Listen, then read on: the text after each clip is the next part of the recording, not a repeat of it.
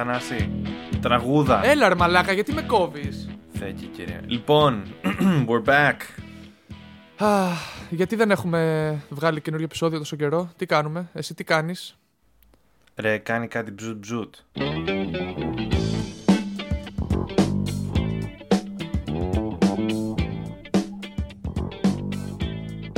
Καλώς ήρθατε στην εκπομπή Θάνος και Πάνος. Είμαι ο Πάνος Είμαι ο Θάνος.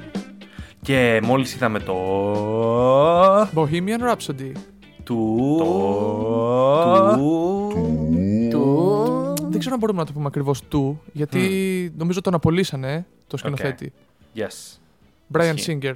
Ναι. Αλλά παρόλα αυτά ήταν το όνομά τους στο, στους τίτλους. Δεν ξέρω Ήταν ακριβώς αυτός τι ο παίχτηκε. τίτλος. Ε, Ο τίτλος ενός ε, τίτλου εδώ από το E-News λέει ε, ο Brian Singer απολύθηκε από το, τη σκηνοθετική, από το σκηνοθετικό πόστο στο Bohemian Rhapsody.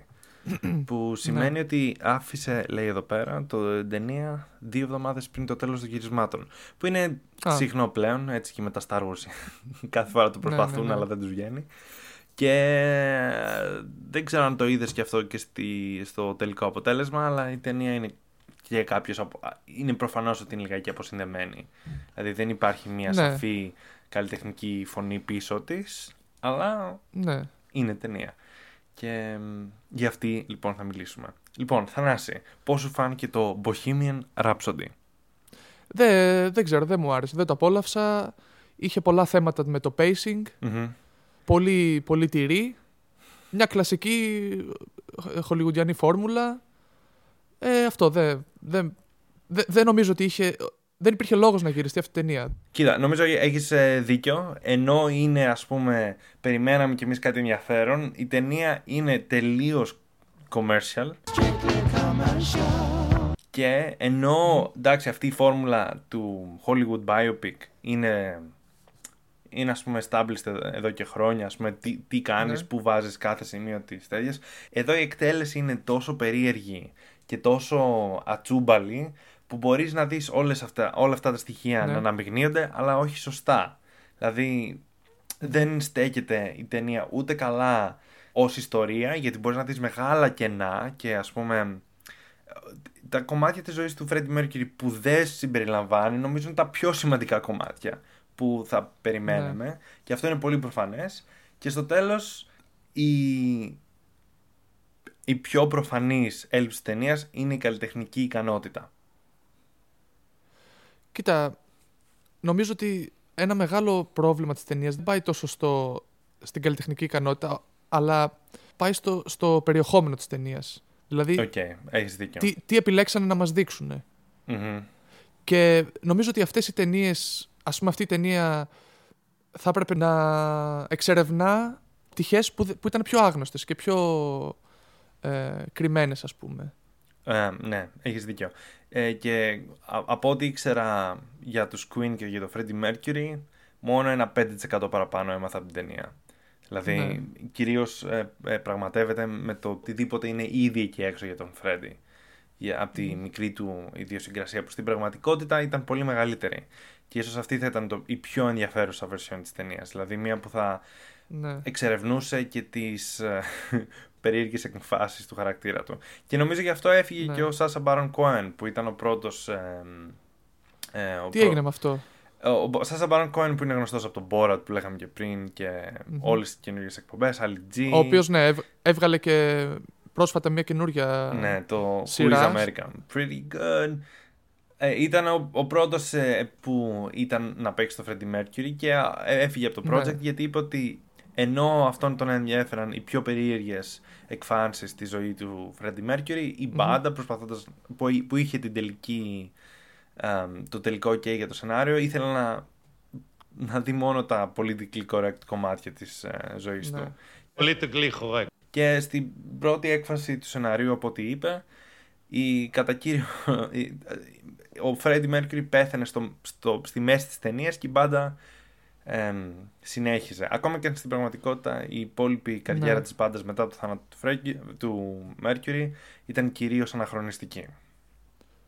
Κοίτα, πάνω σε αυτό που είπες, εγώ δε- δεν κατάλαβα καθόλου την απόφαση του να τελειώσει η ταινία στο Live Aid και του να είναι, ξέρεις, όλα να οδηγούν προς αυτή τη στιγμή. Δεν- Ναι, δεν δεν και το καταλαβαίνω. να- α- αν εξηγήσουμε λιγάκι, η ταινία ξεκινάει με τον Freddie Mercury να ετοιμάζεται να, πάει, να βγει στη σκηνή του Live Aid, που ήταν από τις πιο διάσημες ε, Ναι. συναυλίες που έκαναν οι Queen.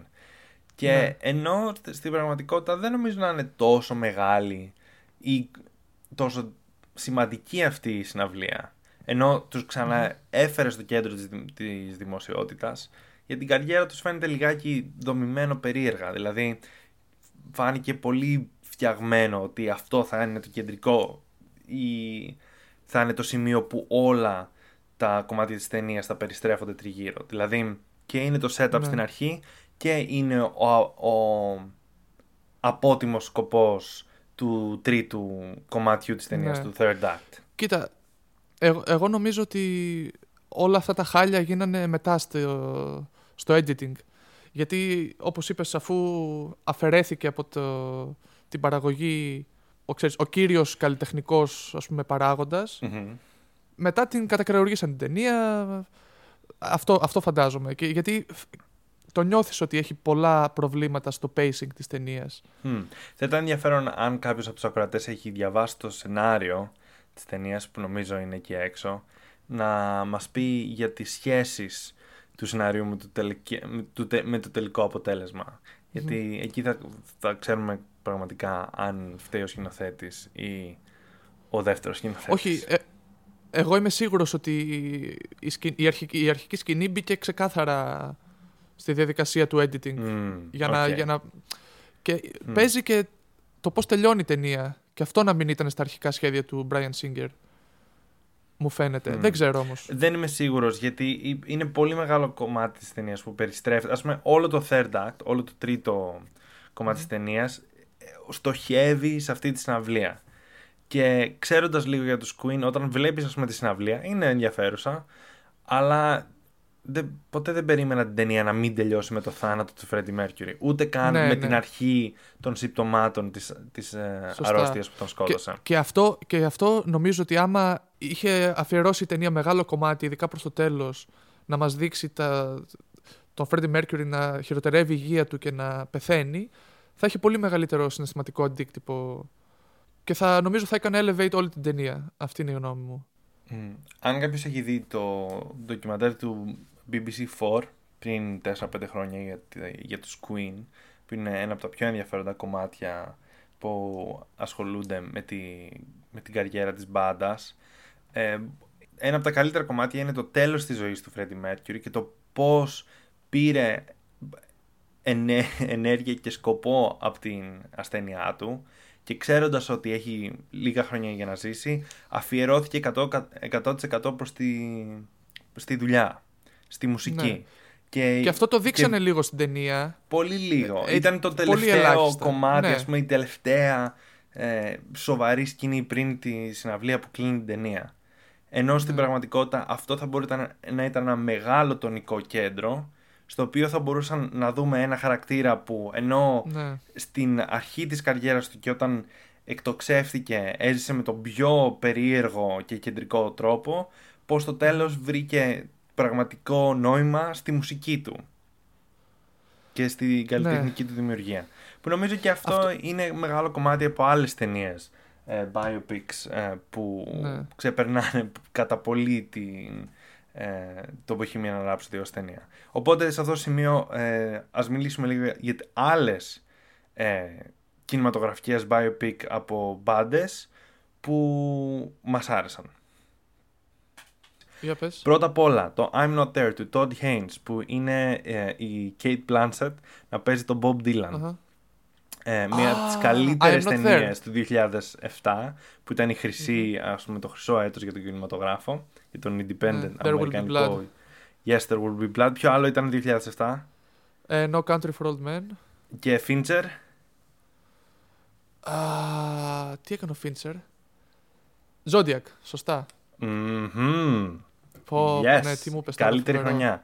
Λοιπόν, ε, μετά από αυτή, το Sid and Nancy, ε, που ο αγαπημένος μας, Με Gary Oldman. ο αγαπημένος μας Γκάρι Όλμαν παίζει τον Sid Vicious Και νομίζω και άλλη μία που δεν έχει να κάνει με μουσικούς, αλλά έχει ας πούμε αντίστοιχο χαρακτήρα με τον Freddie Mercury, είναι το Wolf of Wall Street. Που έχει ας πούμε αντίστοιχες νότες με την πραγματικότητα της ζωής του Freddie Mercury. Τι εννοείς; Ε, extravagance, sex, drugs and rock and roll. Α, κατάλαβα. Yes, yes. Αυτή είναι η λίστα. Κοίτα, μου, εγώ, λοιπόν. θυ- εγώ θυμάμαι τώρα που ανέφερες παρόμοιες ταινίες. Μία από τις πρώτες ταινίες που είχα δει όταν είχα αρχίσει να ασχολούμαι λίγο πιο σοβαρά ήταν του Oliver Stone για τους Doors με τον Val Kilmer. Α, yes, yes. Και ε, ναι, το οποίο εντάξει ήμουν πιο μικρός τότε μου είχε αρέσει. Και επίσης είναι και οι δύο κλασικές του, για τον Ray Charles και τον ε, ε, πώς το λένε, Johnny Cash. Yes. Ε, η ταινία για το, του, ε, του Oliver Stone λέγεται The Doors.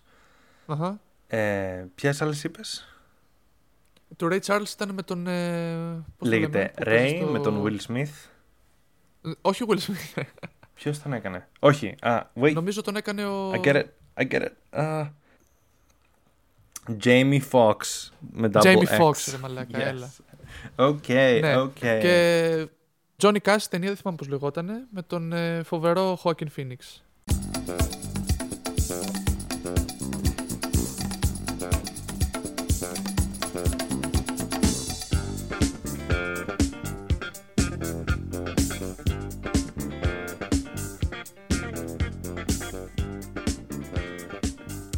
Κοίτα, νομίζω ότι έπρεπε η ταινία να μην έχει βασιστεί τόσο πολύ ας πούμε, στις, μουσικ... στις σκηνές όπου κάνανε ηχογράφηση στο στούντιο ή σε συναυλίες και σε αυτά. Μου φάνηκε ότι απλώς κολλήσανε ας πούμε αυτές τις σκηνές μαζί και η ιστορία και το, το background για το τι γινόταν πίσω από αυτά ήταν απλώς ένας συνδετικός κρίκος, δεν ήταν η βάση. Μμμ. Ενώ θα έπρεπε να ήταν η αυτό- βάση. Ενώ θα έπρεπε αυτό, θα έπρεπε Ναι. να ήταν η βάση. Και, και στην πραγματικότητα η ταινία δεν στέκεται ούτε ως concert film, ούτε ως biopic. Στέκεται περίπου στη μέση, αλλά τελείως ατσούμπαλα. Και ενώ εμείς ας πούμε θα θέλαμε ε, μια εξερεύνηση του χαρακτήρα του Freddie Mercury ή ένα ωραίο concert film που θα ήταν τελείως ας πούμε στο, στο ένα άκρο του entertainment, δεν πήραμε τίποτα από τα δύο. Πήραμε μια μίξη περίεργη που στην πραγματικότητα δεν νομίζω να ικανοποιεί ούτε συνεφίλ ούτε και το γενικό, ε, Ναι. ένα γενικό κοινό. Κοίτα, έχω, έχω, έχω πραγματικά κουραστεί πάρα πολύ να, να βλέπω τέτοιες ταινίες που, δεν- που δεν με εκπλήσουν καθόλου. Που ξέρω που ό,τι περιμένω γίνεται. Ε, δεν ξέρω. Εσύ τι, έχεις νιώθεις το ίδιο πράγμα; Για τις χολογιανές ταινίες, ναι, αλλά νομίζω έτσι είναι και η φύση τους. Ε, Κανένας δεν θέλει να πάρει ρίσκα σε- από αυτές τις μεγάλες ταινίες. Και ειδικά όταν είναι μια ταινία, σαν- ε, ταινία σαν το Bohemian Rhapsody που Μμμ. πρέπει να ξέρεις, προστατέψει και την εικόνα της πάντας, προφανώς θα έχεις και μια πολύ Ναι. safe ταινία. α- Αλλά αυτό- αντίθετα, αυτό που ας λες- πούμε, στον κόσμο του, του, των art films, νομίζω αυτή η χρονιά ήταν πολύ ιδιαίτερη για Ναι, πρωτοποριακές ταινίες.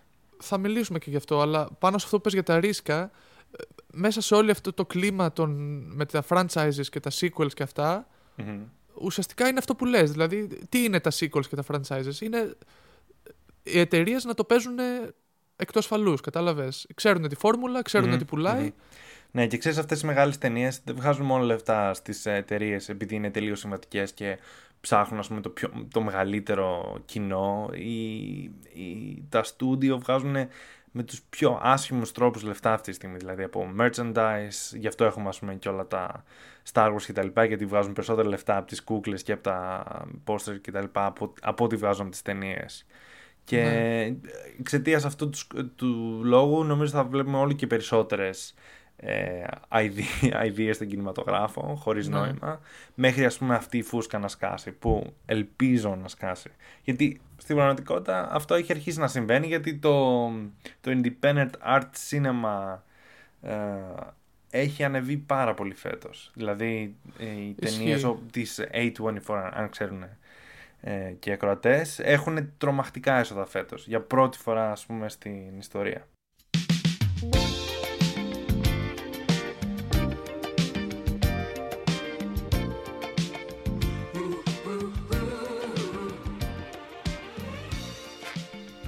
Για πες μου, έχεις να προτείνεις κάποιες ταινίες που είδες πρόσφατα και σου αρέσανε; Είδα το Cold War που είναι τώρα στο κινηματογράφο στην Ελλάδα. Είναι, είναι η πρώτη ταινία που έχω βάλει 9 στα 10 τα τελευταία 2-3 χρόνια. Ε, Για πες νομίζω μου, δεν ότι την έχω είναι ξανακούσει. Από τις καλύτερες ευρωπαϊκές ταινίες. Είναι του ίδιου τύπου που έκανε του, το Άιντα πριν 4 χρόνια και πήρε το Όσκαρ του Πάιο Α, του Πολωνού. Ναι. Yes, yes, yes. Είναι χρηματοδοτημένη από 35 διαφορετικά ε, κρατικά film funds και είναι καλή προσπάθεια. Είναι, δεν ξέρω πώς να το πω, είναι από τις πιο ενδιαφέρουσες και σκληρές ιστορίες αγάπης. Είναι ένας έρωτας Ναι. που διατρέχει όλο τον ψυχρό πόλεμο και δεν θέλω να πω τίποτα παραπάνω γιατί είναι πραγματικά Άστο, άστο, εμπειρία. κράτο για... Yes. για επόμενο είναι επεισόδιο. στην Ελλάδα έξω σε όλα τα village cinemas. Ωραία. Ε, κοίτα, εγώ έχω δει διάφορες ωραίες ταινίες τελευταία. Μία που με, με, με ξάφνισε και με σόκαρε πολύ, που νομίζω είναι της A24, αν δεν κάνω λάθος, ήταν το Hereditary, δεν ξέρω αν το είδες. Μμμ. Άλλη, άλλη μια ταινία που έχω να προτείνω που είναι επίσης τώρα νομίζω στους κινηματογράφους, είναι, Είναι το το Mandy, Mandy. η, η- η δεύτερη ταινία του Πάνου Κοσμάτου. Yes, Που, yes, 100%. Τι να πω, εντάξει, την προτείνω ανεπιφύλακτα, είναι η αγαπημένη μου ταινία φέτος, δεν νομίζω να, να ξεπεραστεί. Έχει μέσα τα πάντα, όλα όσα ας πούμε ονειρεύομαι κι εγώ να, να κάνω κάποια στιγμή. Ναι, και είναι Ε, η πιο ψυχεδελική εμπειρία που μπορεί Ναι, να ναι. έχει στο σινεμά κάποιος. Και Ναι. είναι τελείως τρελή. Είναι ο Νίκολας Κέιτ στα καλύτερά του. Είναι στα καλύτερα, στα γνωστά του βέβαια, ξέρεις. Ναι. Ναι, αλλά, Αλλά- πιο μαζεμένος από ό,τι συνήθως. Και σε καλύτερο σενάριο και, και, και ναι, συνοθεσία. ναι. Α, Ναι. Ο, α, ο Πάνος Κοσμάτος, ε, ενώ θα θέλαμε πολύ να τον έχουμε ας πούμε, ως εθνικό ήρωα, είναι Καναδός. Ναι, ναι. Ε, δεν- εγώ τον, τον θαυμάζω έτσι κι αλλιώς, από την πρώτη του ταινία κιόλας, από το Beyond the Black Rainbow που είχα ενθουσιαστεί. Μμμ. Ε, είναι, ο, ο τύπος είναι ο, ο γιος ενός άλλου ε, ας πούμε χολιγουδιανού σκηνοθέτη Νο- νομίζω λέγεται George Κοσμάτος και ναι για την πρώτη του ταινία ας πούμε είχε μαζέψει μόνος του τα λεφτά έφτιαξε, βοηθούσε μόνος του να φτιάξουν τα sets της ταινίας. Τέλος πάντων, ε, ίσ- ίσως θ- θέλω να κάνουμε κάποια στιγμή μια εκπομπή για αυτές τις δύο του ταινίες και για αυτόν ειδικά. Μμμ. Ε, νομίζω είναι πολύ ενδιαφέρον και σαν τύπος. Η τελευταία θε- ταινία που θέλω να πω, ε, την είδα τώρα στο φεστιβάλ κινηματογράφου εδώ στο Λονδίνο, είναι το Suspiria. Ε, Α. το remake, Remake. της κλασικής ταινίας του Dario Argento. Δεν θέλω να πω πολλά, θέλω να πω μόνο ότι είναι η πρώτη ταινία που απλώς δεν μπορούσα να κοιτάξω στην οθόνη. Είχα κουλουριάσει στην ταινία μου σαν νεογνό. Κοίτα, ε, εγώ επειδή αγαπώ το, το, το original Suspiria, είμαι πολύ επιφυλακτικός. Εσύ Οκ. λες ότι, ότι άξιζε αυτό το remake. Ίσως, Έχει να προ- ίσως τολμώ να πω, ίσως τολμώ να πω πως είναι καλύτερο. Γιατί είναι πιο, νομ- νομίζω, ε, σχετικό με, τη, με την τρέχουσα εποχή. Ε, να προτείνω και μια τρίτη ταινία εγώ που είδα πρόσφατα, το Anomalisa, το οποίο είναι μια stop motion animation ταινία την οποία έχει γράψει ο Charlie Kaufman. Ε, ένας, μπορώ να πω ίσως ο, ο αγαπημένος μου σεναριογράφος σήμερα. Και ναι, δεν έχω να πω κάτι, απλώς όσοι δεν την έχετε δει να τη δείτε ανεπιφύλακτα. Ε, και να μην τη δείτε αν έχετε κατάθλιψη, γιατί θα σας σπρώξει στην αυτοκτονία. Καλή νύχτα. Καλή νύχτα. Οκ.